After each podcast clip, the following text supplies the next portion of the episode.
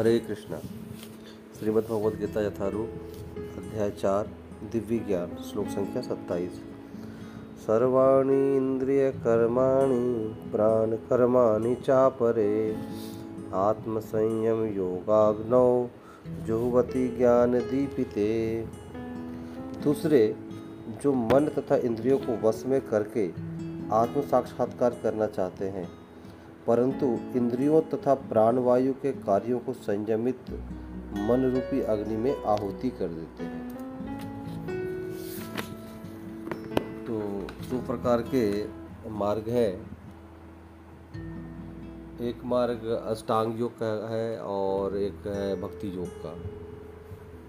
अष्टांग योग के मार्ग में मन और इंद्रियों पे नियंत्रण किया जाता है। और भक्ति योग के मार्ग में ऊँचा आस्वादन जागृत किया जाता है।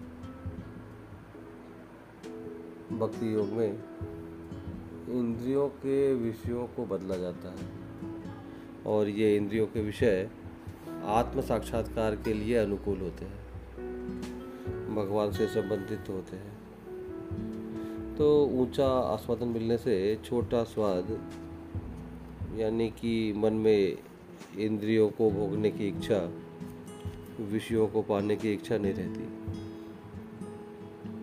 लेकिन दूसरी तरफ़, योग पद्धति में मन और इंद्रियों को पूर्णतः वश में किया जाता है।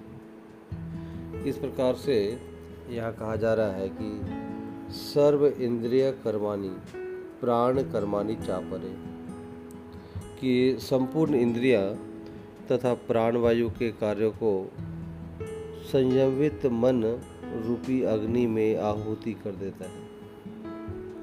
तो मन का संयमित होना इस कलयुग में बहुत कठिन है।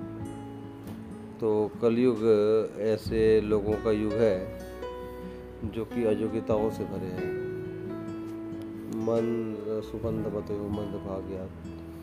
तो इस युग में मन को संयमित करना जब हम टेक्नोलॉजी और आज की इस आधुनिकरण और शहरी जीवन शैली के इतने आदि हैं, जिसमें कि हर क्षण, हर पल कितना सब कुछ हमारे आसपास इस फास्ट पेस लाइफ में बदलता जा रहा है। ऐसी स्थिति में मन का संयमित होना बहुत ही दुर्लभ और कठिन है। लेकिन अपने आधुनिक पारिवारिक शहरी जीवन में हम इंद्रियों के विषयों को भगवान से ज़रूर जोड़ सकते हैं। और वो संभव है, आसान है। और उस पथ पर चलते हुए आत्म साक्षात्कार करना सरल रहेगा। तो इस प्रकार से ऐसे योगी लोग जो मन और इंद्रियों को, इंद्रिय विषयों से वापस खींचते हैं। और जुहवती ज्ञानती, ज्ञान दीपिते और आत्म साक्षात्कार के पथ पर प्रगति करते हैं। और जितने जितने मात्रा में आत्म साक्षात्कार के पथ पर प्रगति करते हैं, उतनी उतनी मात्रा में ये स्वयं का नियंत्रण बढ़ता जाता है। और साथ ही प्राणवायु को तो पाँच प्रकार की ये प्राणवायु रहती हैं। जैसे कि प्राण वायु का कार्य रहता है जो बाहर की ओर जो बह जाती है। दूसरी अपान वायु, वो वायु जो नीचे की ओर जाती है। तीसरी व्यान वायु होती है। व्यान वायु जो कि पूरे शरीर में व्याप्त होता है।